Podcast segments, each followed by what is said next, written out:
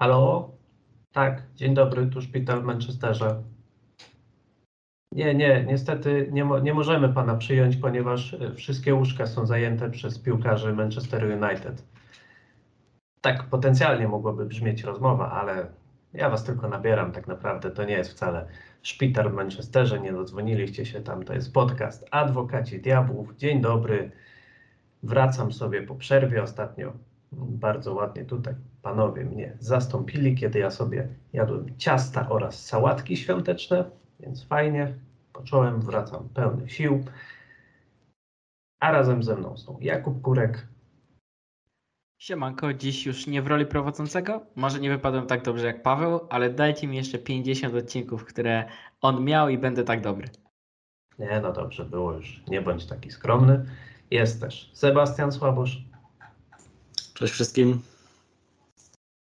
I zabieramy się za omawianie kolejnych perypetii związanych z Manchester United. Ja oczywiście nazywam się Paweł Waluś, bo się nie przedstawiłem. Jeszcze raz dzień dobry. No i co? No w zasadzie tak zapowiedziałem już mniej więcej, jaki będzie e, klimat. Mm, jak sobie słuchałem ostatni odcinek, to panowie byli e, dosyć pewni tego, jak będzie wyglądać gra Manchester United i w zasadzie do pewnego stopnia to się sprawdziło, ale o tym sobie opowiemy. Mamy do omówienia e, mecz w Lidze Europy z Sevillą oraz zakończony także niedawno, przynajmniej z naszej perspektywy, mecz z Nottingham. E, jedno zwycięstwo w Anglii 2 do 0, dosyć pewnie, a nawet bardzo pewnie, nie za wiele miało to Nottingham do powiedzenia. No i także bardzo kuriozalny remis e, z hiszpańskim zespołem. Myślę, że tutaj będziemy mieli troszkę więcej do obgadania, chociaż z drugiej strony nie jestem taki pewien. Też sobie zapowiemy kolejne mecze i porozmawiamy o sytuacji kadrowej, bo ta się robi no nieciekawa, mówiąc delikatnie. I tak E, będąc w tym temacie, słuchajcie, ja sobie specjalnie sprawdziłem i okazuje się, że biorąc pod uwagę dzisiejsze nieobecności, które jeszcze dołączyły, moglibyśmy stworzyć jedenastkę nieobecnych piłkarzy Manchester United z różnych powodów. Już ją podaję. W bramce Tom Hitton, obrona Luke Shaw, Rafael Varane, Lisandro Martinez, Tyrell Malasia, w pomocy Scott McTominay i Marcel Sabitzer, Ofensywna trójka Marcus Rashford, Donny van de Beek i Alejandro Garnacho i z przodu trochę zapom zapomniany, trochę przypominający się Mason Greenwood. On oczywiście nie wypadł przez kontuzję, no ale Erik ten Hag nie może z niego skorzystać. No i to nie jest, szczerze mówiąc, taka zła jedenastka. No, może poza tym hitonem w bramce, to reszta zawodników jakoś tam e, swoje, swoją rolę odgrywała w tym zespole, więc no na pewno musi szyć e, z tego, co ma Erik ten Hag i wystarczy tylko powiedzieć, że dzisiaj na ławce rezerwowych miał takich piłkarzy jak chociażby Nathan Bishop, Zidane Iqbal, e, Marco, Marco Hurado, nawet Mark Hurado, przepraszam, czy Brandon Williams, już troszkę też zapomniany tutaj, także no dobrze, że plan A wypalił, bo z planem B mogłoby być ciężko. E, I już tutaj oddaję głos. Sebastian, ciebie ostatnio nie było, więc może zaczniemy od ciebie. E, no ten mecz z Nottingham, jak ci się podobał, jakie wnioski e, z niego wyciągasz i ogólnie co byś powiedział po nim? Czy wyciągam pozytywne wnioski, biorąc pod uwagę sytuację, w jakiej się znaleźliśmy po czwartkowym, wcześniejszym meczu z Sevillą. Chodzi o tą sytuację kadrową, którą przywołałeś. Przy czym no, tutaj też walce o top 4 e, ten mecz z Nottingham, co prawda wyjazdowy, wyjazdy nie, to, to, to nie są nasze e, najprzyjemniejsze e, wspomnienia z tego sezonu, zwłaszcza w lidze. No ale to jest to Nottingham, które bodajże chyba od 10 spotkań przed tym meczem nie zanotowało trzech punktów i, i, i, walczy cały czas o utrzymanie. Więc nawet mimo tak wielkich problemów z kontuzjami, no, gdzie szukać tych punktów w walce o top 4, jak, jak nie właśnie na City Round. E, no i to się udało. No. Trzeba przyznać, że nawet, nawet byłem zaskoczony. Że tak ci y, się wtrącę, że to był chyba najlepszy moment na takie problemy kadrowe, jeśli można tak stwierdzić. W sensie rywal, tak? Na którego tak, tak. trafić. No, no jeden, jeden z kilku, bo w sumie niewielu, e, e, który gdzieś prezentuje taki poziom. mm, gdzie, gdzie tutaj dobrze było akurat trafić w tym momencie, no to się, to się stało tak, jak się stało. E, no i tutaj trzeba przyznać, że rezerwowi e, nie zawiedli e, i ten mecz w zasadzie przez, można powiedzieć, przez 90 minut z jakimiś małymi przebłyskami Nottingham, no bo e, faktycznie na początku było troszeczkę gorączki w naszym polu karnym, zwłaszcza po stałych fragmentach gry, był słupek, było trochę zamieszania. E, Ale to w zasadzie były jedyne sytuacje, gdzie, gdzie Nottingham stwarza- stwarzało zagrożenie. E, A później już jak doszliśmy e, do głosu, no to dyktowaliśmy tempo gry, no i, i, i trzeba przyznać, że, że tutaj najniższy wymiar kary dla Nottingham padł, bo, bo to 2-0 zdecydowanie mogło być, być tutaj wyżej.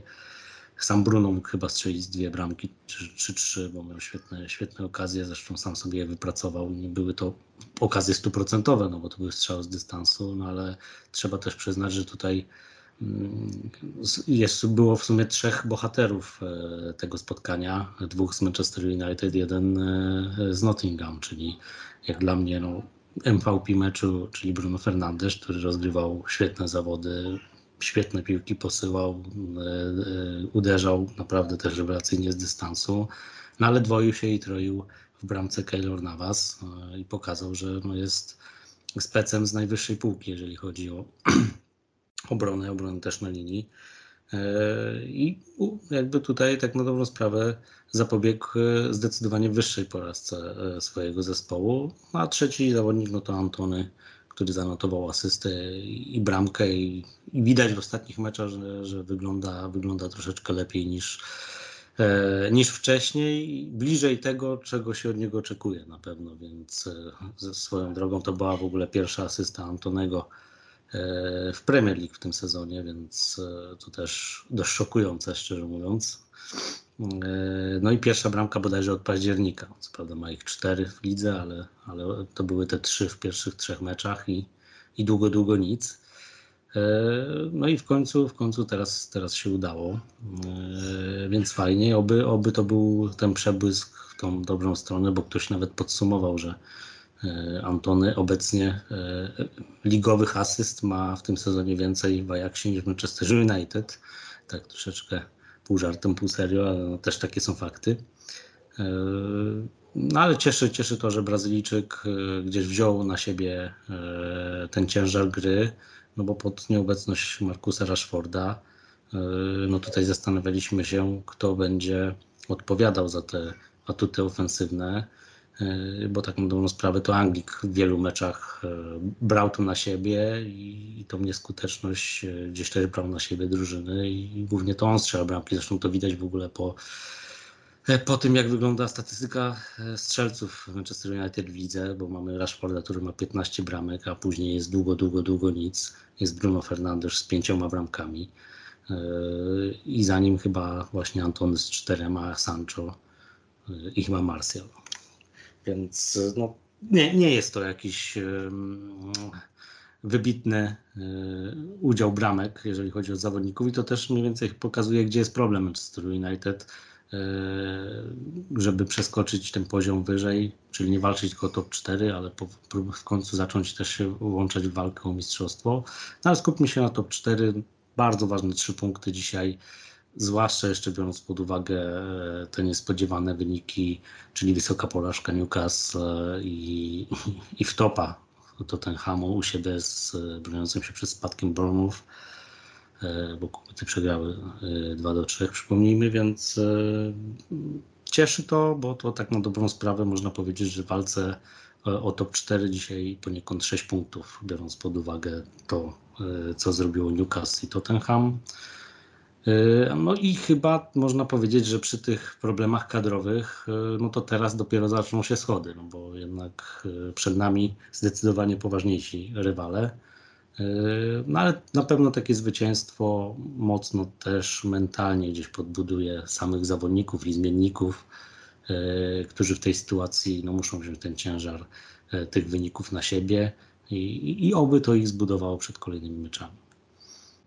Tak, no tutaj Sebastian zahaczył o jednego jego mościa, którego na pewno Kuba będzie chciał skomentować. No trzeba przyznać, że Antony ostatnie dwa mecze to gol i dwie asysty, czyli e, no wreszcie Brazylijczyk jest nie tylko efektowny, ale też efektywny, bo to się czasem przyczepialiśmy, chociaż ostatnio właśnie e, jak mnie nie było, Sebastiana też, no to tutaj Kuba i Damian się rozsiedli zarysowali piękną wizję gry Antonego, także Kuba, oddaję Ci głos, to jest Twoja chwila. Właśnie już mnie zdenerwowaliście. W zeszłym tygodniu było tak pięknie. Usiedliśmy sobie z Damianem, porozmawialiśmy się, nachwaliliśmy sobie Antonego, a tu przyszedł Sebastian po golu i asyście Antonego i zaczyna opowiadać, że to pierwsza asysta w Premier League, że mało goli. No, nie ma co smęcić, nie ma co smęcić, tylko się Fakty, cieszyć. No ale fakty, takie są kolego, fakty. To są fakty. Takie są fakty.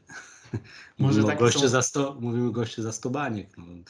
No, ja nie będę się cieszył e, wybitnie, e, ja jeżeli on raz na 30 spotkań w lidze zaliczy asystę, no bez przesady. No. A propos Oczywiście pochwalam dobry występ jego i w tym i w poprzednim meczu, ale no też no, trzeba, trzeba podejść do tego realistycznie. No, realistycznie jest tak, że mam jedną asystę w 30 meczach. Widzę. A propos gości za 100 bani, No dobra, nie w 30 meczach, no bo wiadomo, nie wystąpił we wszystkich, ale no w 20 pewnie kilku. wiecie kto ma najwięcej asyst w Premier League w Chelsea?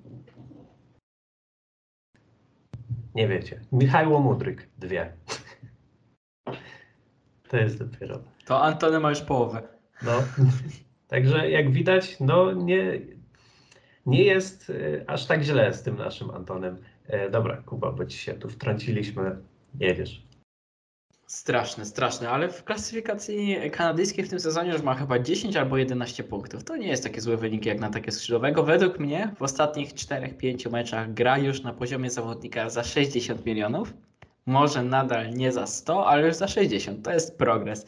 E, I ja, ja będę go w każdym naszym podcaście bronił, bo on wyraźnie gra coraz lepiej, bierze na siebie coraz większą odpowiedzialność w rozgrywaniu i tak jak Paweł przed po- podcastem zaznaczał, e, zaczął podawać. To już e, duża zasługa dla Erika Tenhaga za to, że nauczył go podawać.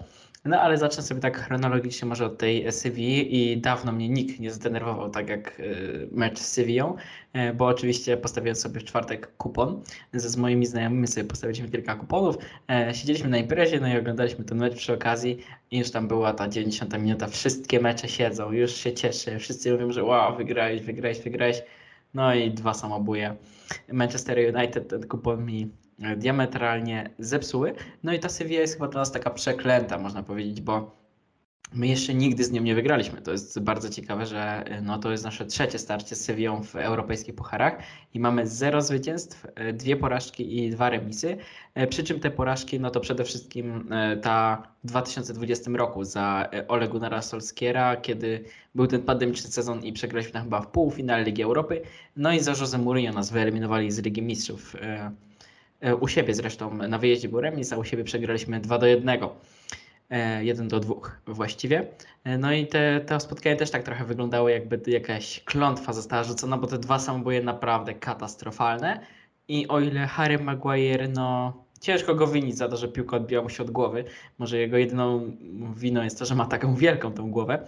E, No ale już Tyler Malacia zapracował sobie na tego samobuja, bo w tej sytuacji był katastrofalny, naprawdę. E, To jak tam przepuścił piłkę, e, a następnie no, nieszczęśliwie interweniował, no to, no to tylko i wyłącznie może mieć do siebie pretensje za, za takie zachowanie. E, No i może lepiej, że nie wyszedł na to spotkanie z Nottingham, e, bo Diogo Dalot zagrał naprawdę dobrze, zresztą wpisał się na listę strzelców, e, ale też był bardzo groźny w ofensywie i dużo było takich sytuacji, kiedy, e, kiedy on zagrażał bramce rywali. E, Ale chciałbym też przejść do naszego środka pomocy, który wreszcie wygląda tak, jak wyglądać powinien, chociaż miał w tym spotkaniu zagrać e, Sabitzer, e, który z Sewillą dwa, dwa piękne gole, zaczął się rozkręcać na tej dziesiątce i podobało mi się jeszcze w meczu z Sewillą e, ta wymienność pozycji w napadzie. Bo to naprawdę wyglądało w taki sposób, że, że każdy z tych zawodników, którzy wystąpili w linii ataku Manchester United, e, mógł zagrać e, no, na właściwie czterech pozycjach. Prawe, lewe skrzydło, dziesiątka i dziewiątka. No i ten Sabicer często na tej pozycji numer 9 się pojawiał. E, no i wyszło na to na dobre, bo strzelił dwie bramki. Ale wracając do Casemiro, Eriksona i Bruno Fernandesza, to wyciągnąłem sobie taką statystykę, którą podała Opta, że Manchester United nie przegrał żadnego spotkania w którym na boisku wybiegło cała ta trójka. Przy czym jest to 17 meczów, z czego aż 15 zwycięstw, co daje nam 18, 88% e, wygranych i tylko dwa remisy. To jest naprawdę statystyka, która pokazuje, że może obrona jest najważniejsza i to obrona zdobywa się tytuły, ale środek pomocy w Manchesterze United i w układance Erika Ten Haga jest kluczowy i decydujący. No i z Casemiro i z Eriksenem nie ma co się obawiać ani o defensywy, ani o ofensywę, chociaż Casemiro dzisiaj dość niewidoczny w tym spotkaniu, e, ale pozostała dwójka naprawdę grała dobrze, e, zwłaszcza Bruno Fernandes, ale Eriksen e, też miał takie swoje momenty, szczególnie te dośrodkowania naprawdę dobre w jego wykonaniu, gdy już się wydawało, że nie jest w stanie dośrodkować z takiej pozycji, mm, był dobrze kryty, czy obrońca go wyblokuje, to te dośrodkowania przechodziły tego pierwszego zawodnika i często trafiały do adresata. No ale kierując się w stronę Bruno Fernandesza, bo trzeba oddać e, cesarzowi co e, cesarskie. On w tym spotkaniu zagrał naprawdę dobrze, może trochę nie wpadało, może też koledzy często e, psuli jego podania, ale od czasu dołączenia do Manchester United Bruno Fernandes jest wśród dwóch piłkarzy, którzy zdobyli co najmniej 50 asyst i strzelili co najmniej 50 goli, a drugim z tych piłkarzy jest Leo Messi. To jest naprawdę imponujące i Widać, że jego transfer to jedna z naszych e, najlepszych decyzji, szczególnie, że on dobrze się spisuje na wszystkich pozycjach e, w środku pomocy, a czasem też e, po tej prawej stronie, bo teraz trochę głębiej cofnięty, często grał na takiej pozycji Adra Pirlo, można by rzec. I no, spisywał się nienagannie w tych statystykach wykreowanych szans, czy uczestnictwa w sytuacjach, po których padają strzał na bramkę rywala. No to to jest topka Premier League, a ostatnio nawet widziałem takie zestawienie, gdzie był gdzie był numerem jeden tej kreacji, więc jeśli chodzi o kreatywność w ataku, no to, no to bez Bruno Fernandesza to, to nie, wygląda, e, nie wygląda dobrze i on jest taką postacią, e, która zmienia wszystko w naszej ofensywie. Taką kreatywnym zawodnikiem, którego nam przez lata brakowało. A jeśli chodzi o samą Nottingham, no to ta drużyna jest w wyjątkowo słabej formie.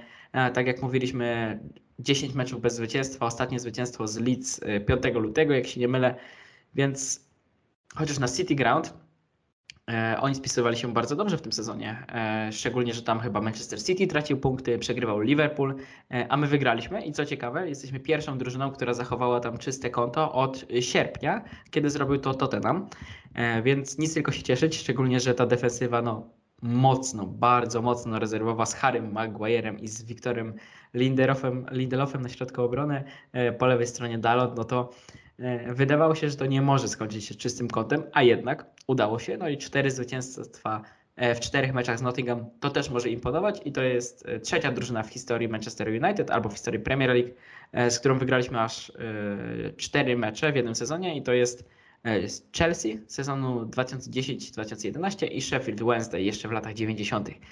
No więc Nottingham nie będzie miało wybitnych wspomnień z meczów z Manchester United, szczególnie, że oni no tak w każdym z tych meczów byli raczej bez szans. Raczej ten Manchester United ich zniszczył.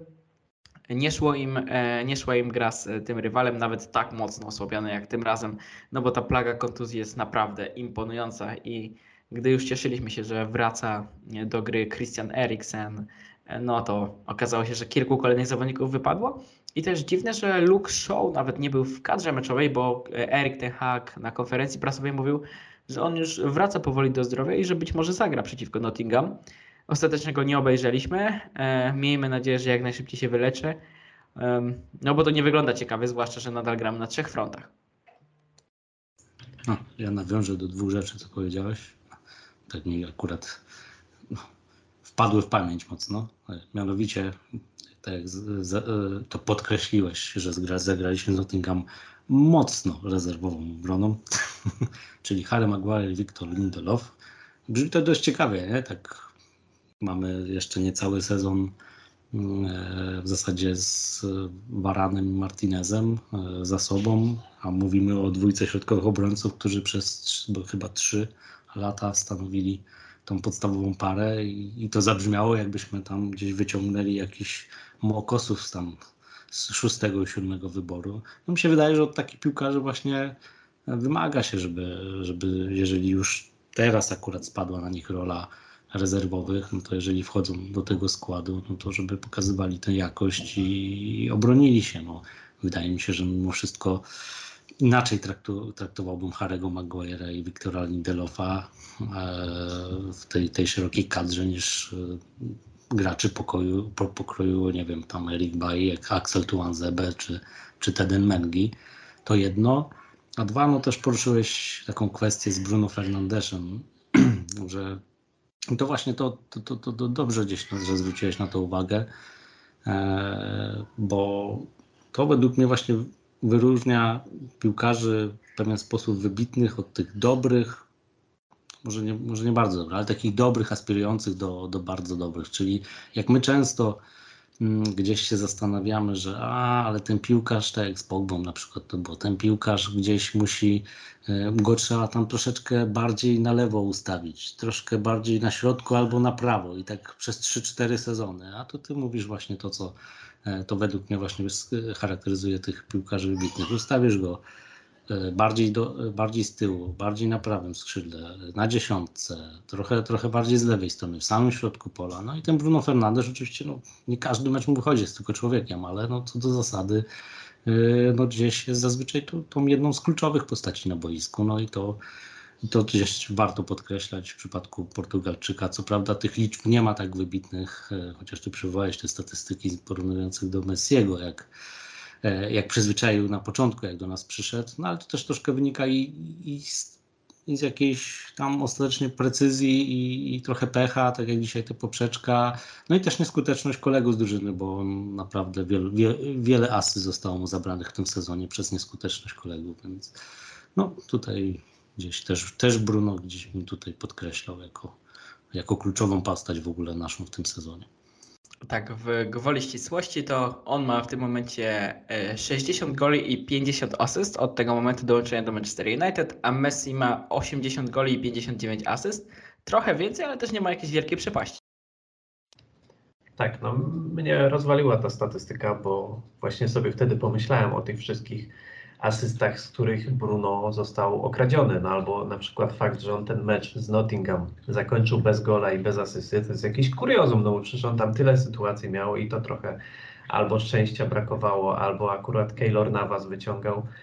No i naprawdę wydaje się, że jakby tak e, jeszcze na przykład w tym sezonie troszkę poprawił skuteczność, no to no mówilibyśmy po prostu o jednym z najlepszych zawodników na świecie, a w sumie de facto już i tak możemy o tym mówić, bo kiedy gra tak jak w meczu z Nottingham, no to po prostu jest fenomenalny i e, można go nie lubić, ale klasy piłkarskiej odmówić mu nie można. E, no i co? No i przejdziemy sobie do tematu, który trochę już Kuba tutaj napoczął, czyli mecz z Sevillą. Ja mam takie etapy w tym sezonie, takie mecze pojedyncze, kiedy sobie myślę, że no gorzej to się nie mogło skończyć. To były głównie te momenty, przepraszam, uderzyłem mikrofon, kiedy mm, czerwone kartki dostawał Casemiro i tam wszystko się w ogóle sypało, wynik szedł i tak, tak lawinowo się wszystko psuło. I myślę, że spotkanie z Sevillą to był taki kolejny mecz, bo to pewnego czasu wydawało się, że to jest po prostu komfortowe zwycięstwo. No to Sevilla naprawdę kiepsko wyglądało. Mam wrażenie, że z tych wszystkich hiszpańskich zespołów, z którymi do tej pory się mierzył Manchester United w tym sezonie, no to Sevilla chyba była najsłabsza, albo by się biła z Realem Betis. Nic nie pokazywali. Y, wyglądało to na komfortowe zwycięstwo i nagle jak runęło samobuje, kontuzje, schodzi Waran, schodzi Martinez, pęknięta stopa, wszystko źle. Y, no, naprawdę, ja nie wiedziałem w pewnym momencie, co się dzieje. Ja mówię, nie wierzę, że ten mecz się wydarzył. Jeszcze jak ta piłka się odbiła po prostu od tego czoła Maguire'a, myślałem sobie, nie, to, to, to się nie dzieje naprawdę. To jest po prostu tak nierealne, że jeszcze Maguire strzela tego samobuja. E, kończą w ogóle grając w dziesiątkę, bo się zmiany skończyły. No coś nieprawdopodobnego.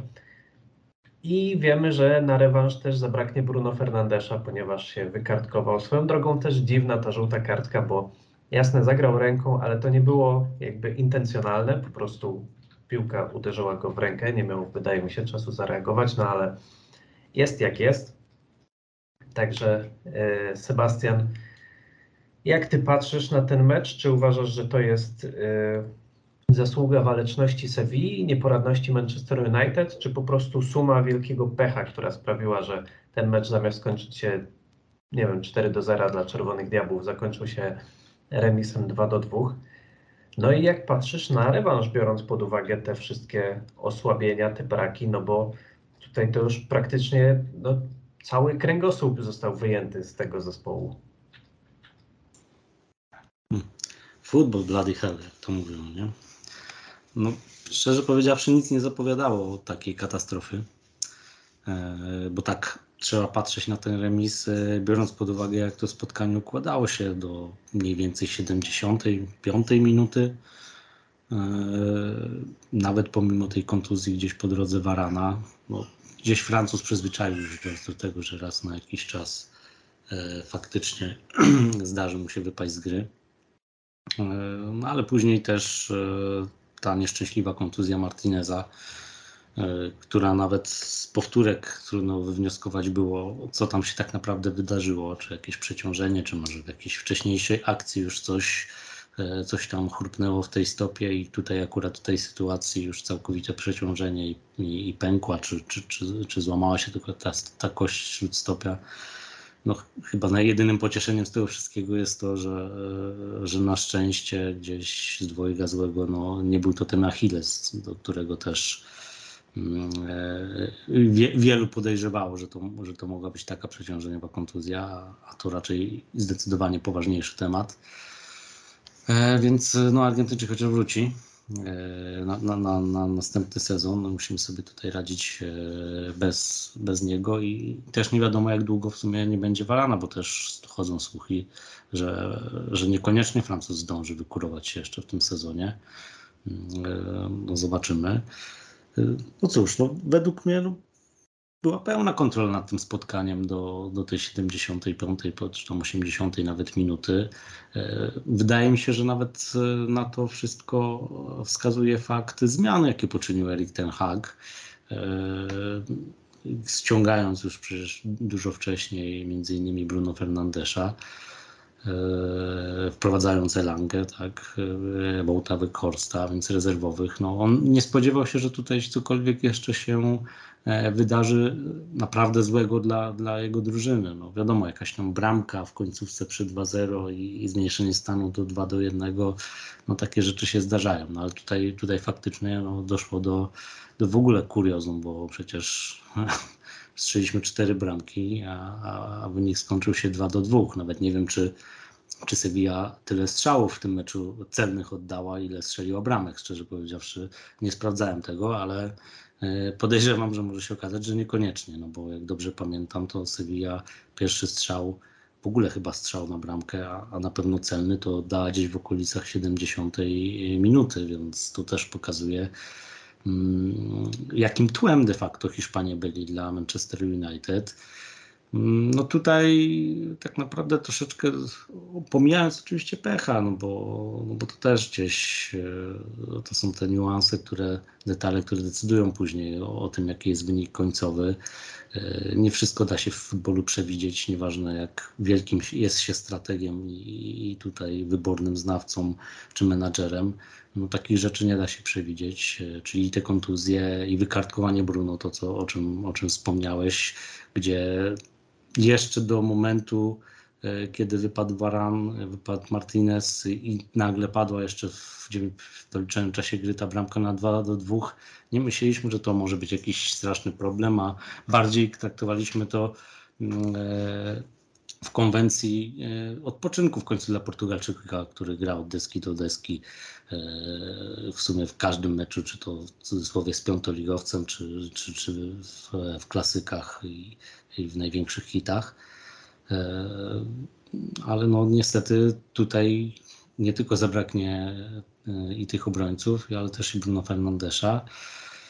Mm, No cóż, no to ja do tej pory w sumie nie wiem, jak to się stało, że, ten mecz, że tego meczu nie wygraliśmy. No można mówić o jakiejś klątwie i to do, do czego już wcześniej nawiązał Kuba, czyli, czyli faktu, że z tą Sewillą gdzieś sobie do tej pory nie radziliśmy. Miałem troszkę obawy właśnie pod tym kątem, bo, ale to tylko dlatego, że nigdy mi się ta Sevilla dobrze nie kojarzyła.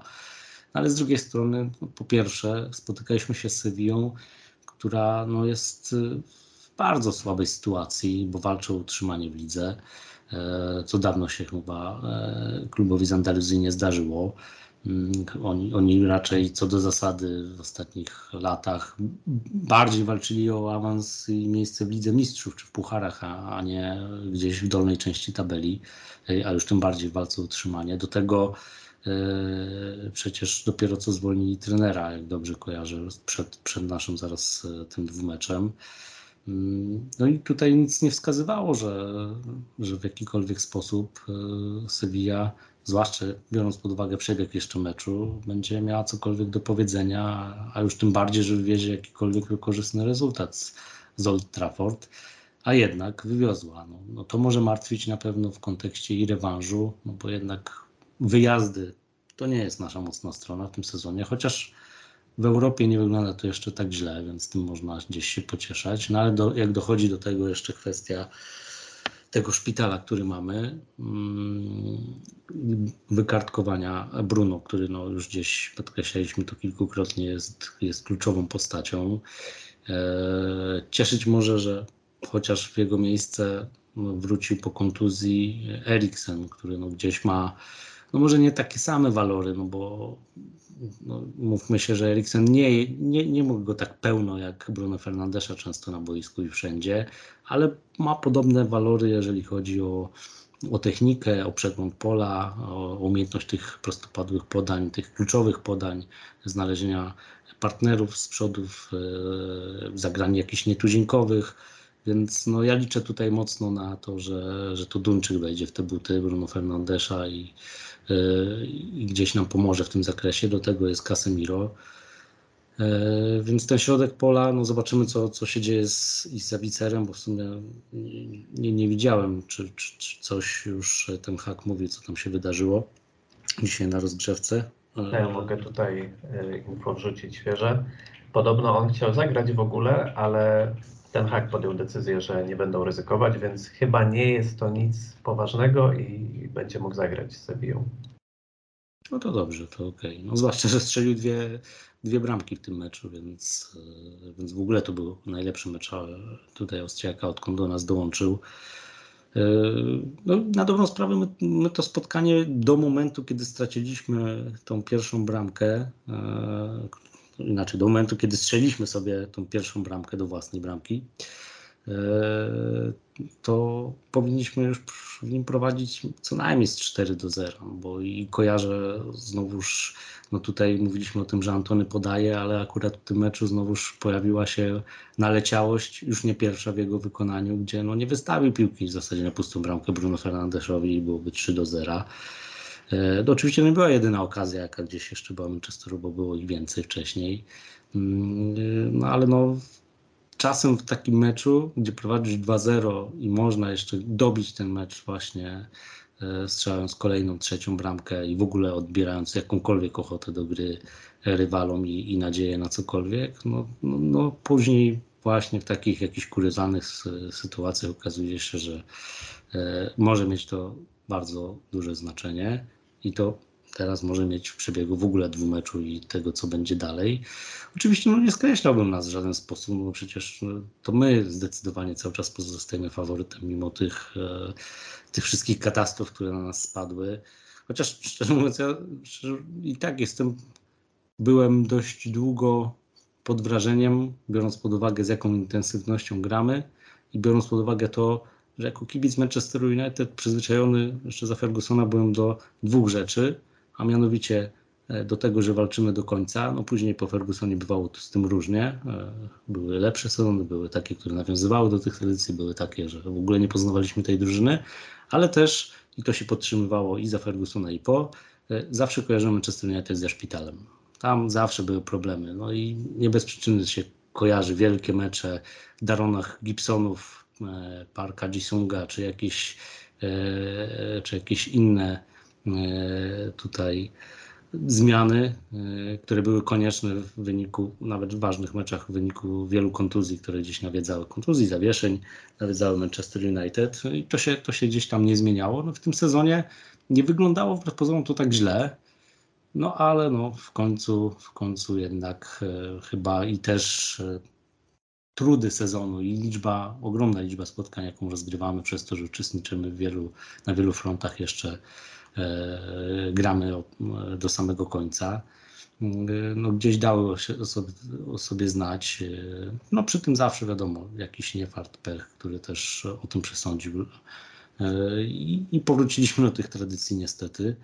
Yy, Więc cóż, no, według mnie nie stoimy w żaden sposób na przegranej pozycji. Na pewno nie będzie łatwo, mimo tego, gdzie znajduje się obecnie Sevilla. I, i na pewno daliśmy im e, tym powrotem, comebackiem e, jakiejś wiary e, takiej przed, przed tym rewanżem. E, Widać też, e, że będzie, będą to ciężkie fizyczne boje, bo to było widać w tym meczu, więc mam nadzieję, że z Sewilli już nie tylko, że uda się wrócić jednak zwycięsko i, i z awansem do półfinału, ale że jeszcze uda się wrócić bez kolejnych e, strat w ludziach, e, bo to też jest istotne, e, biorąc pod uwagę kluczową fazę sezonu, którą mamy i, i tą walkę o top 4. Jeszcze mamy przecież półfinał FIA Cup, więc jeszcze, jeszcze o co grać. No nie będzie łatwo, ale teraz czas na to, żeby ci, którzy siedzieli na ławce, udowodnili e, być może, e, że są e, warci tego, żeby tu pozostać na kolejny sezon i żeby jeszcze stawiać na nich właśnie i czy to w kryzysowych sytuacjach, czy po prostu, żeby walczyli o to miejsce w składzie.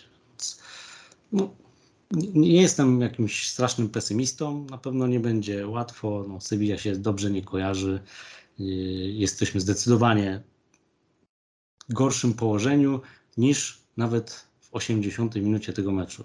Więc to już nawet nie chodzi o to przy, przed dwumeczem, ale tak, tak to w 10 minut się strasznie poobracało, że, że aż trudno to sobie wyobrazić, no ale no takie e, scenariusze potrafi pis- spisać właśnie tylko rzeczywistość i piłka nożna.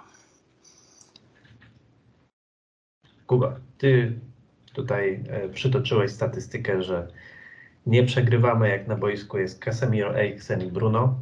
No i niestety pojawia się ryzyko porażki, no bo nie będzie Bruno. Więc czy to będzie zły omen dla Manchester United, czy jednak spodziewasz się, że Czerwone Diabły pokażą e, dominację nad hiszpańskim zespołem i nawet pomimo tego, że na wyjeździe, nawet pomimo tego, że osłabieni, to zapewnią sobie awans do kolejnej fazy Ligi Europy.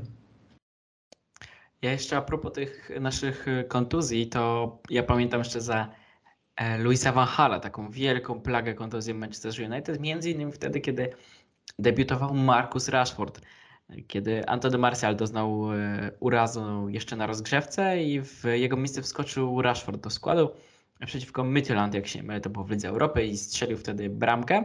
On ogólnie do tych debiutów e, miał szczęście, bo często w tych debiutach trafiał. Więc może ktoś się jeszcze z Akademii nam pojawi w e, tej drużynie, chociaż nie wiem, czy jest taka wybijająca się postać, która mogłaby wskoczyć do składu e, i jakieś nasze problemy rozwiązać, czy okazać się odkryciem.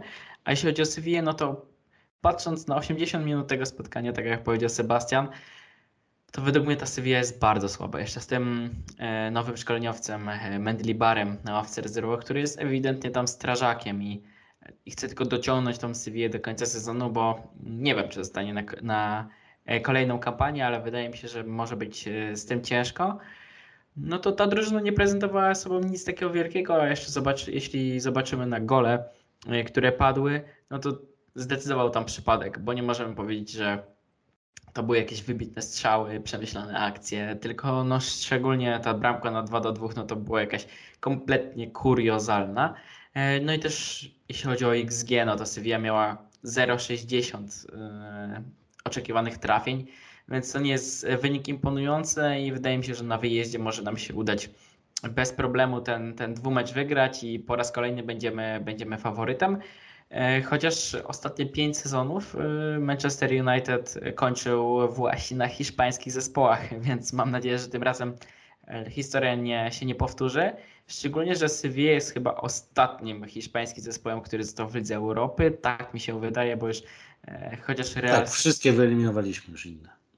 a Real Sociedad też odpadł z Ligi Europy, to tego nie jestem pewien, e, czy, czy nadal tam grają, ale e, jeśli grają, to pewnie wylosujemy w kolejnej rundzie.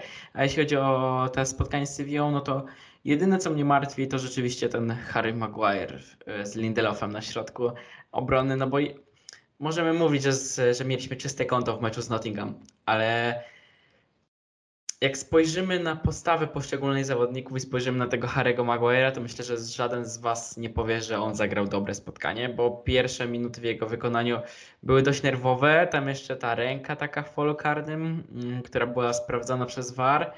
E, No i ta jego ociężałość, no, no to nie wygląda dobrze. Nie wygląda dobrze i o ile Lindelofa cenię i według mnie jest e, po prostu średnim obrońcą na Manchester United i bez problemu może e, być rezerwowym i gwarantuje jakąś jakość, to Harry Maguire ma tyle takich widowiskowych wpadek i ewidentnych błędów, że to nie jest ten poziom i według mnie e, powinniśmy się go pozbyć w tym sezonie.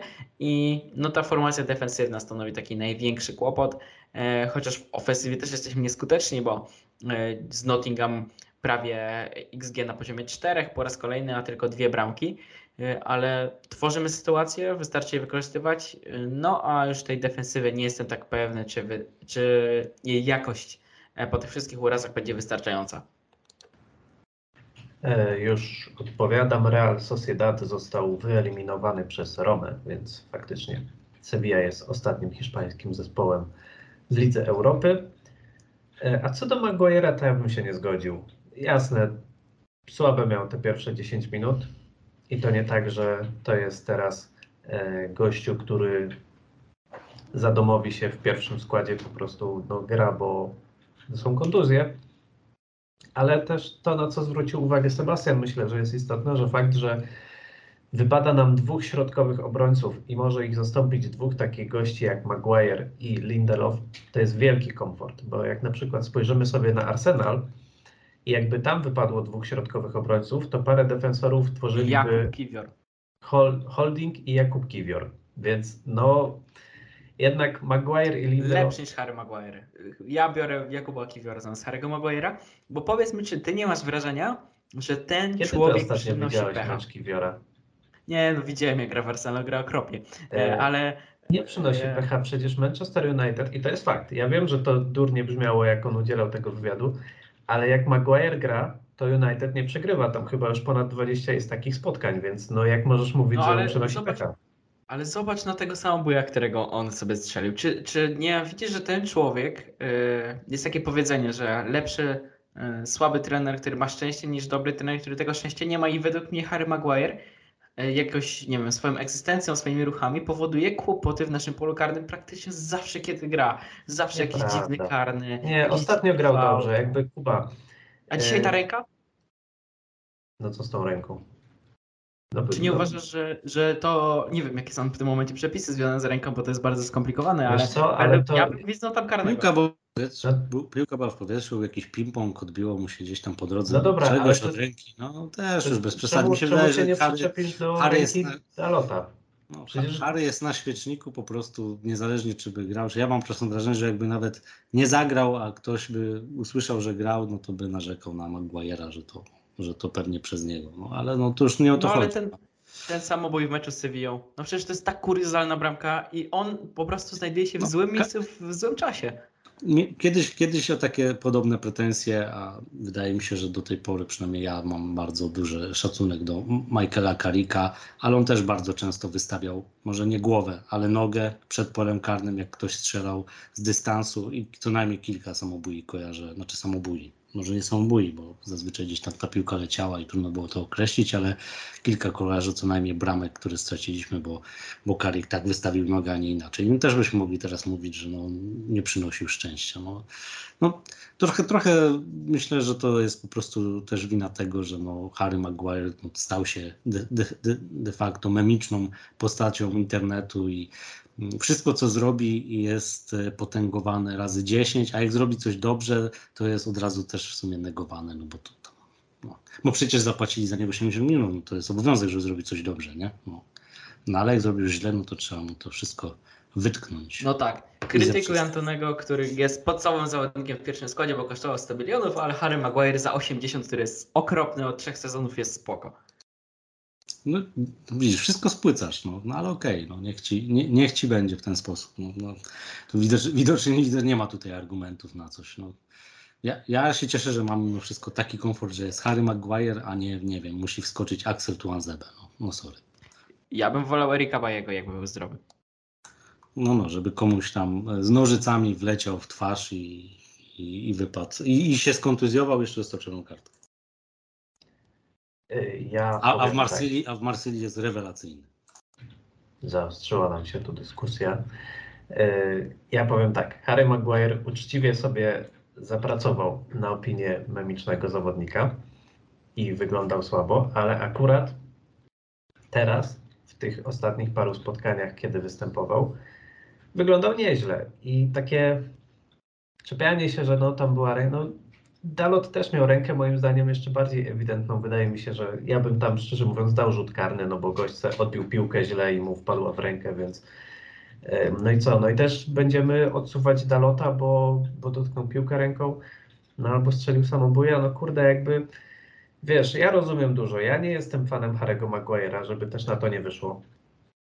Ale on jako rezerwowy obrońca to jest duży komfort i mówienie, żebyś wolał Jakuba Kiwiora, Kurde, Kuba, no chyba nie oglądałeś ostatnio meczów Kiwiora, bo on po prostu robi takie nerwówki, że Arsenal dosłownie y, traci gole przez to, że on wchodzi na boisko i traci przez to punkty, tak? A Maguire też ma swoje za uszami, też ma swoje za uszami. To nie jest para defensorów, która zapewnia mi pełen komfort, że ja sobie po prostu siadam i jestem pewien, że będzie w miarę w porządku. Ale po prostu jako opcje rezerwowe, no to są ok. I, I tutaj takie rzucanie, że wolałbyś Bajego, no w sensie to jest twoja opinia, tak? Więc e, oczywiście nie mogę tutaj e, ci niczego narzucać, ale wydaje mi się, że to już jest takie trochę e, jakby to powiedzieć. Ale, ale panowie, y, to jeśli mi nie wierzycie, to ja właśnie odpaliłem sobie SofaScore. SofaScore y, według y, tej strony statystycznej stricte Harry Maguire w meczu z Sevillą drugi najgorszy na boisku. Y, Według y, też SofaScore w meczu z y, Nottingham trzeci najgorszy na boisku. Nie, przepraszam, czwarty najgorszy na boisku z 11 piłkarzy. Więc no to nie są imponujące wyniki. Ale my nie twierdzimy, że on jest najlepszym obrońcą na świecie i powinien walczyć o złotą piłkę, tylko że jako opcja rezerwowa w momencie, kiedy wypada dwóch podstawowych środkowych obrońców, jest w porządku. I robienie z niego jakiegoś tutaj demona, że lepszy byłby Erik Bailly. Ja pamiętam Erika Bajego. Po pierwsze, nie byłby lepszy, bo prawdopodobnie też byłby teraz kontuzjowany. Po drugie, jakby nie był kontuzjowany, to prawdopodobnie wjechałby w kogoś sankami. Więc no, ja, ja się nie mogę z tym zgodzić i to jest takie. Rozumiem, z czego się to bierze, bo tak jak mówiłem, Harry Maguire zasłużył sobie na swoją opinię wieloma bardzo słabymi występami. I nie jest przypadkiem to, że przegrywa rywalizację z Rafaelem Varanem oraz e, Lisandro Martinezem. No ale też musimy troszkę trzeźwo patrzeć na ten świat i nie kierować się tylko e, jakimiś, e, może nie stereotypami, ale takimi utartymi obrazami. No bo gdybyśmy tak patrzyli, no to ja bym też mógł teraz cały czas krytykować Antonego, bo jest wiele rzeczy, które mnie irytują w nim. No ale dostrzegam ten progres. Widzę, że on od paru meczów gra bardziej odpowiedzialnie, więcej rozgrywa, więcej podaje, że generalnie coś dobrego się tu dzieje. Chociaż i tak czasem lubi sobie zejść, strzelić po widłach i niewiele z tego wynika, tak? Oczywiście, że e, tak, ale Harry Maguire wchodzi do gry i strzela w kluczowym momencie sobie samobuja. To nie jest Antony, który zmarnuje jedną sytuację, jedną wykorzysta, tylko w kluczowym momencie spotkania y, w ćwierćfinale Ligi Europy strzela sobie bardzo pechowego samobuja. No dobra, ale tu masz szybką kontrę, którą ci zresztą e, Sebastian podał. W kluczowym momencie Antony Martial ma stówkę, która by dała 3-0 i już pewnie ogromny komfort. No nie wydaje mi się, żeby Sevilla mogła odrobić 3-0. I marnuje tą sytuację. Ani nie strzela, ani nie podaje, więc e, wiesz, no tak można sobie wytykać pojedyncze sytuacje, ale czy to ma sens? No nie wydaje mi się. No nie czepiałbym się Maguire'a za, tą, za tego samobuja. To jest po prostu pech. E, To czepiać się możemy Malasi za tą poprzednią bramkę, bo tam ewidentnie, zresztą jak sam powiedziałeś, mm, zawalił i e, na jego konto to wpada. Ale mówienie tak, że e, piłkarz nie powinien grać, bo jest pechowy, no to no nie, mnie to nie przekonuje. według mnie- zupełnie. No, według mnie, jeśli e, ten pech z czegoś wynika, wynika z gorszego ustawienia, ze słabego timingu, z jakiejś niezdarności, którą Maguire pokazał nam wielokrotnie. I ja szczerze mówiąc, zawsze kiedy on e, ma piłkę albo jakiś piłkarz się z nim pojedynkuje, to mam wrażenie, że jest ociężały, zbyt wolny. E, No i przede wszystkim popełnia kluczowe e, w, danym spotkaniu błędy. I takim kluczowym kolejnym błędem mogło być, e, mogła być ta ręka w polu karnym w spotkaniu przeciwko Nottingham. I według mnie nawet, no ja, dla mnie jak mamy kogoś, kto ma być zmiennikiem, to powinien być takim zmiennikiem jak Wiktor Lindelof, który może nie jest najlepszy, ale wchodzi na boisko i zawsze gwarantuje pewną jakość. Tej jakości nie gwarantuje Harry Maguire. Dobra, myślę, że e, możemy zakończyć tę dyskusję. Słuchajcie, dajcie znać w komentarzach, jak wy to widzicie, bo tutaj e, spór jest ogromny, e, więc powiedzcie, czy waszym zdaniem Harry Maguire jako obrońca rezerwowy to jest dobra opcja, czy jednak w ogóle nie i wolelibyście, tak jak Kuba, kogokolwiek innego, żeby tutaj partnerował Wiktorowi Lindelofowi. No przyznam szczerze, że nie spodziewałem się aż tak zaciekłej dyskusji akurat o tym piłkarzu, ale to w sumie fajnie. E, Fajnie to wyszło, myślę. E, Tylko teraz muszę się znowu nastroić i się zastanowić, o czym my mieliśmy jeszcze powiedzieć. E, O nadchodzących meczach. Sevilla, tak, mówiliśmy o Sevilli, to teraz Brighton. Przechodzimy do Brighton, ponieważ za tydzień zmierzymy się z jedną z rewelacji tego sezonu. To już podkreślam praktycznie za każdym razem, kiedy mówię o Brighton. No ale trzeba im oddać, że prezentują się e, naprawdę świetnie i mają szansę na też niezły wynik w fuck up, bo e, Tutaj e, droga już do finału jest bardzo bliska, zarówno dla nich, jak i dla Manchester United. No i właśnie, no nie wiemy do końca, jak to będzie wyglądać, bo może ktoś się zdąży wykurować, może wróci Luke Shaw, może Marcel Sabitzer będzie dostępny. Ale tak czy inaczej, ten mecz daje mi, e, mam mniejszą pewność siebie niż przed tym rewanżem z Sevillą. Nawet nie jestem, nie, to jest chyba bez rewanżu grane ten z Brighton. E, odpowiecie mi, e, Kuba. E, Kuba, powiedziałem Kuba. Jak ty widzisz e, mecz z Mewami i czy postrzegasz Manchester United jako faworyta, czy jednak e, widzisz tutaj bardziej wyrównane szanse? Na pewno postrzegam Manchester United jako faworyta, ale tak jak ty, nie aż tak wyraźnego jak e, w tym spotkaniu z Sevillą, no bo e, Brighton w ostatniej kolejce pokonało Chelsea i to jest rzeczywiście bardzo równy zespół, który zresztą dobrze się wygląda, mm, dobrze się ogląda i też dobrze wygląda oczywiście. Nawet po zmianie szkoleniowca myślałem, że gdy odejdzie Graham Potter, to będzie tam e, ciężko, ale De Zerbi zdecydowanie daje radę i no jak mam oglądać jakąś drużynę nie stopu w Premier League, no to sobie odpalam Brighton, e, bo mam wrażenie, że w tych ich spotkaniach będą emocje. Zresztą Brentford jest też takim zespołem e, i przyznam szczerze, zasiadłem do tego meczu między Brentford a Brighton. I spodziewałem się, że to będzie dobre spotkanie, ale wtedy tam e, padł wynik e, 3 do 3 i to dobrze obrazuje, jakim Brighton jest zespołem, e, jak groźnym, szczególnie w ofensywie. No i ja zawsze, jak omawiam sobie kolejne nadchodzące mecze, e, to patrzę na ostatnie wyniki z tymi zespołami. No i z Brighton, e, no nie wygląda to tak kolorowo, jak mogłoby się wydawać, e, bo ostatnio dwie porażki, e, 4 do 0, 0 do 4 i e, 1 do 2. Więc mamy się czego bać, szczególnie, że, e, że ten ich pressing robił tak duże wrażenie na, na piłkarzach e, Manchester United w obu tych, e, tych spotkaniach. Jeśli chodzi o, o to, jaka jest teraz sytuacja w tabeli, no to na pewno się ona poprawiła dla Manchester United, bo teraz to są e, 3 punkty nad Newcastle i 6 punktów nad Tottenhamem, który zresztą ma jeszcze jedno spotkanie do rozegrania więcej, a w kolejnej kolejce jest spotkanie bezpośrednie, ale nie wiem czemu zabrałem już na ligę, skoro mówimy o e, półfinale e, Fake Cup, e, do którego awansowaliśmy. Jakoś tak mnie e, poniosły te ostatnie spotkania MEF. E, No i e, to jest szansa na kolejny finał kolejnego pucharu. Zresztą Christian Eriksen e, w wywiadzie po tym, jak e, doszedł do siebie po tej kontuzji, mówił, że jeszcze zanim miał wyniki badań, co mu się stało, i zaraz po tym jego urazie powiedział swoim kolegom, że wygrywajcie jak najwięcej spotkań, kiedy mnie nie będzie, bo ja chcę jeszcze zagrać w finale, czy ja chcę zdobyć jeszcze z wami kilka trofeów.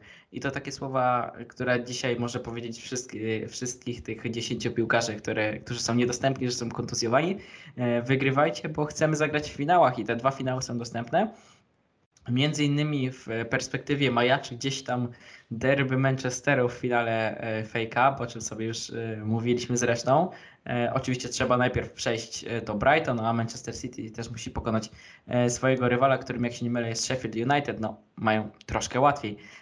No, ale ja się obawiam tego spotkania, no bo to jest półfinał. Tutaj to jest jeden mecz, może się zdarzyć dużo, a my nie wiadomo jeszcze jakim spotkaniem, jakim składem, jakim zestawieniem wyjdziemy na to spotkanie, bo szczerze mówiąc e, to się zmienia e, z dnia na dzień. Zresztą jak to było w przypadku Luka Shaw'a, przed meczem wydawało się, że on e, może zagrać, a jednak nie zobaczyliśmy go nawet w kadrze meczowej i nawet bookmacherzy, jeśli zobaczymy, to stawiają e, Brighton w roli faworyta, co mnie dziwi, e, bo 2,34 na Brighton, a 2,75 na Manchester United. No nie spodziewałem się takich kursów.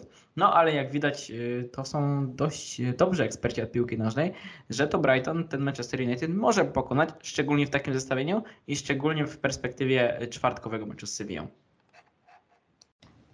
Tak, no Brighton już niestety łoił Manchester United w tym sezonie i to bardzo boleśnie. Sebastian, czy myślisz, że i tym razem złoją, czy może jednak e, wezmą rewanż Czerwone Diabły? Nie, no Brighton spisuje się rewelacyjnie ogólnie w tym sezonie i, i wygląda bardzo groźnie. E, Też ogólnie wszyscy do tej pory myśleli, że, e, że to zasługa przede wszystkim Grama Pottera i, i jego sztabu.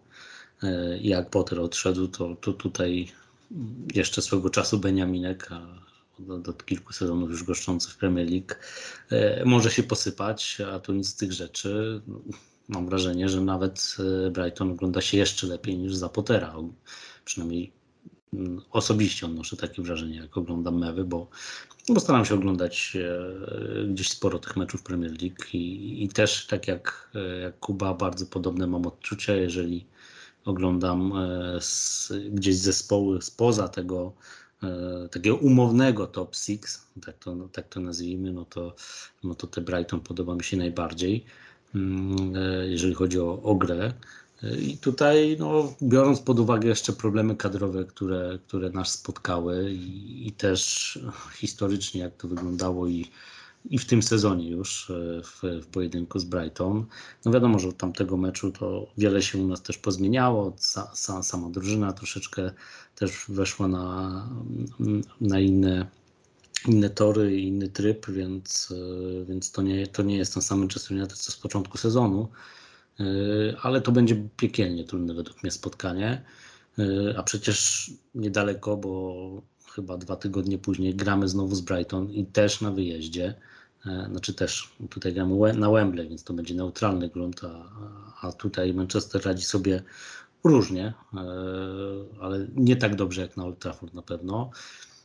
A Brighton na przykład bardzo lubi wyjazdy i chyba jest w topce gdzieś tam w pierwszej trójce, jak dobrze kojarzę, ligi, jeżeli chodzi o, o grę na wyjazdach.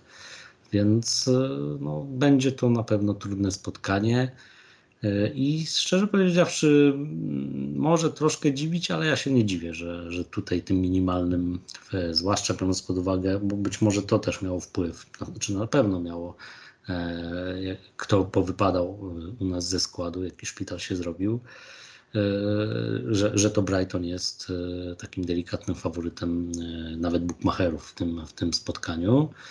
E, No mam nadzieję, że nie spełni się to oczywiście, No to dziwne, że miał inne nadzieje jako fan Manchester United, ale no tutaj będzie, ja się obawiam zdecydowanie bardziej tego meczu niż, niż rewanżu z Sevillą, choć jego też się troszeczkę obawiam, no ale mam nadzieję, że to nie będzie nawet nie bardzo smutny i fatalny tydzień, a w zasadzie, bo to chyba odstęp tylko 3 czy 4 dni, więc te jakieś 4 najgorsze dni kibica United w tym sezonie, no bo tu faktycznie mm, dwa złe wyniki i, i, i w zasadzie żegnamy się z dwoma, z dwoma potencjalnymi gdzieś pucharami, które można jeszcze zdobyć w tym sezonie.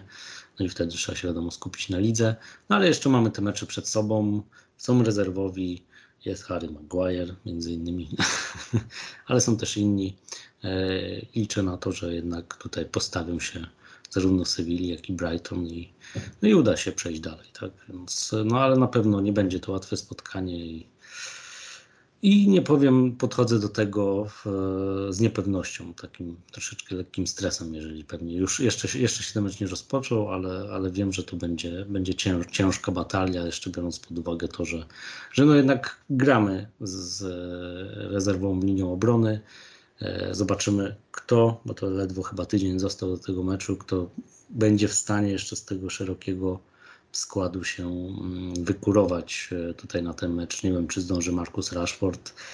E, Wrócił na szczęście gdzieś Antony Marcel, więc też w sumie o tym nie wspominaliśmy, ale no, ch- chyba mimo wszystko jest to lepsza opcja, znaczy chyba, no według mnie jest to lepsza opcja zdecydowanie e, pod nieobecność Rashforda z przodu niż, niż Wout Weghorst. Mm, Chociaż pewnie jakbym miał szukać napastnika w ogóle, tak, jeszcze troszeczkę wychodząc poza, poza tory tego, co nas czeka, e, tak sobie ostatnio myślałem, jakbym miał szukać napastnika dla Manchester United, to szukałbym jakiegoś połączenia, no nie wiem, może takie istnieje, to nie naprowadzicie, albo ktoś w komentarzach naprowadzi, to byłby połączeniem takiej walki, waleczności i, i, i tego pressingu, który prezentuje, tego, tej, tej, tej harta ducha na boisku i tej walki, którą prezentuje Wout Weghorst, umiejętności e, Antonego Marciala, no i jeszcze zdrowia Bruno Fernandesza, bo tu też jak się, jak się znajdzie taki napastnik, no to dajcie znać, to, to trzeba wysłać maila do Manchesteru, do, do, do zarządu Manchesteru, niech biorą, bo potrzebny na, na już. No cóż, no chyba, chyba tyle. Dobrze, żeby nam się nie trafił takim, taki ze zdrowiem Antonego Marciala i ze skutecznością Wołta Weghorsta. No to dlatego trzeba to wyraźnie podkreślić, o jakie cechy nam chodzi w tym mailu, żeby się czas, czasem ktoś nie pomylił, nie poprzekręcał. Nie no, ja tu szybka odpowiedź. Harry Kane, przecież to jest połączenie jednego i drugiego. Jest i waleczny, i skuteczny, i utalentowany. No, trochę Ale- drogi, ale Ale nie jest ciemnoskóry. Hmm. A nie, dobra, to nie o tym było. to, przy, to przykro mi w tym już nie pomogę. No, wysoko stawiasz poprzeczkę. Nie, nie, Mm, Może Wiktor Osimen. Nie wiem, jak on tam z bieganiem, bo przyznam, że aż tak Napoli nie oglądam, ale w każdym razie. Zakładam, że umie. Nie no, umie to na pewno. No, Martial podobno też umie, chociaż czasem jest y, skromny w tym. E, Wracając do tematu Brighton, to ja też się nie dziwię, że wskazują e, bookmacherzy faworyta właśnie w e, zespole De Zerbiego. Chociaż ja tu stawiam takie 50 na 50. E, To jest taki klub, z którym Czerwone Diabły nie lubią grać. To jest jakiś taki po prostu styl gry, że zawsze mi się kojarzą te mecze z mewami problematycznie. Jeden z takich zespołów. Ale oczywiście jest to jak najbardziej do wygrania. Uważam, że jest to możliwe i no dużo będzie zależeć od tego, jaki będzie stan osobowy też, no bo jak na przykład wrócą, nie wiem, Shaw i e, Marcus Rashford, no to, no to w porządku. No, myślę, że, że jak najbardziej szanse tutaj będą, ale e, no takiej My to pełnej- chyba z Brighton właśnie wygraliśmy już po końcowym gwizdku, nie? Tak, tak. A jak dobrze było- pamiętam, był to taki mecz- mecz. Że ja miałem wrażenie, że oni nam 8 bramek wcisną. Tam się chyba wszystko działo i, i oni po prostu nie trafiali. No bo było u nich chyba tak, jak dobrze pamiętam, że największą ich bolączką była skuteczność przez bardzo długi czas. Tak, że oni grali świetnie, ale po prostu nie wykorzystywali tych okazji, a teraz Słupki, poprzeczki, jakieś tam historie niesamowite się działy i jeszcze ten karny po 90 minucie, no ale no cóż, no tak też Brighton mi się kojarzy z ciężarami, no. Tak, a teraz można powiedzieć, że dodali tą skuteczność, no i efekty widać od razu, no bo e, nie tylko świetnie grają, ale też mają świetne wyniki. No, wystarczy wspomnieć, że obecnie zajmują siódmą pozycję w lidze i no, mogą powalczyć o puchary. Cztery punkty straty do e, Tottenhamu, ale Dwa oni, oni mają dwa mecze mniej, oni no, ogólnie, wbrew pozorom, jeżeli oczywiście by udało im się wygrywać e, i zachować tą ciągłość, e, my też mamy okazję w tym przeszkodzić. Nie będzie łatwo, bo mówiłem, że jeszcze będziemy z nimi grali. E, No oni jeszcze według mnie wliczą się w walkę nawet o top 4. No bo to jest 29, oni mają chyba dwa mecze mniej niż Tottenham. No to jakby ich wygrali, no to przeskakują Tottenham i gdzieś się tam prawie równają z Newcastle, jak dobrze kojarzę. Więc no, to jest taka ekipa, tam się jeszcze dużo może podzieć. Znaczy top 4, czekaj, oni mają jeden mecz mniej od Newcastle, 53, 50, no, no jest to możliwe, ale to nie, nie wydaje mi się. E, Chociaż kto wie, no też nie, nie spodziewałbym się, że Newcastle będzie walczyć o czołową czwórkę, więc duże, duże tutaj przetasowania się e, porobiły. Tak czy inaczej nie będzie łatwo, co do tego jesteśmy zgodni, ale Oczywiście trzymamy kciuki za zwycięstwo, awans i zobaczymy w przyszłym tygodniu. Na pewno Wam o tym opowiemy. E, No i co? Chyba będziemy sobie powoli kończyć ten podcast. Jeszcze mogę dorzucić taką ciekawostkę, ponieważ podrzucił mi Daniel, że zadał Wam pytanie na, na YouTubie, jeśli się nie mylę. Jeszcze się upewnię. Tak, ankieta była na YouTube i zapytał się, w związku z kontuzją Markusa Rashforda, kto powinien wziąć odpowiedzialność za strzelanie goli w najbliższych meczach. No i byliście tutaj dosyć jednogłośni, 65% e, stwierdziło, że to Antony Martial. No akurat w meczu z Nottingham się nie udało, ale już w starciu z Sevillą bramkę strzelił.